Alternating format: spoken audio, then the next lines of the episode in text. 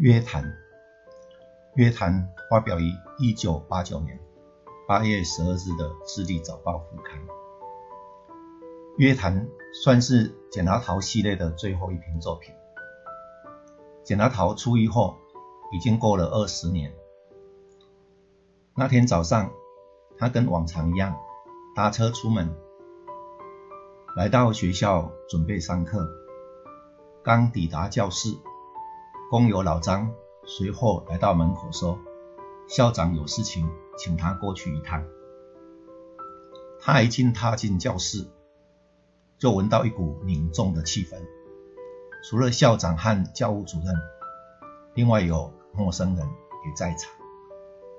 那陌生人默默地盯着他，从口袋拿出一张公文，是盖着警备总司令部红印的逮捕令。简达涛自己知道，那是大约一个月前被捕的他的好友甘火顺惹的祸。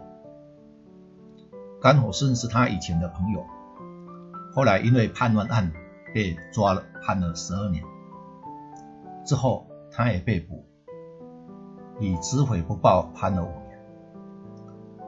甘火顺出狱后，简达涛偶尔过年过节去看他之外。平时很少来往，因为他知道老大哥的眼睛是无所不在的。大约一个月前，简拿桃听说甘火顺再度被捕，他不知原因，但站在朋友的立场，他觉得应该去探视一下。刚到甘火顺的家。屋里头跑出一个身体魁梧的男人，一把抓住了他。这个人就是守株待兔的特务。简拿桃简直是自投罗网了。虽然那特务记下他的基本资料后就放了他，简拿桃知道这只是噩梦的开始。老大哥绝对不会就此罢休，他心里早有准备。只是不知何时何地，以什么方式被捕。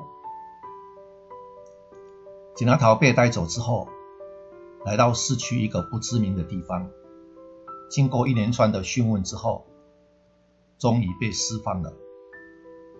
他迅速的走到外面，看了一下手表，刚好是十一点半，还来得及赶回学校吃他的便当。二十年来，简拿桃虽然离开了有形的监牢，还是摆脱不了无形的罗网。特务人员凶狠的双眼依旧随时随地地盯着他，锐利的爪牙仍然无时无刻准备向他扑咬。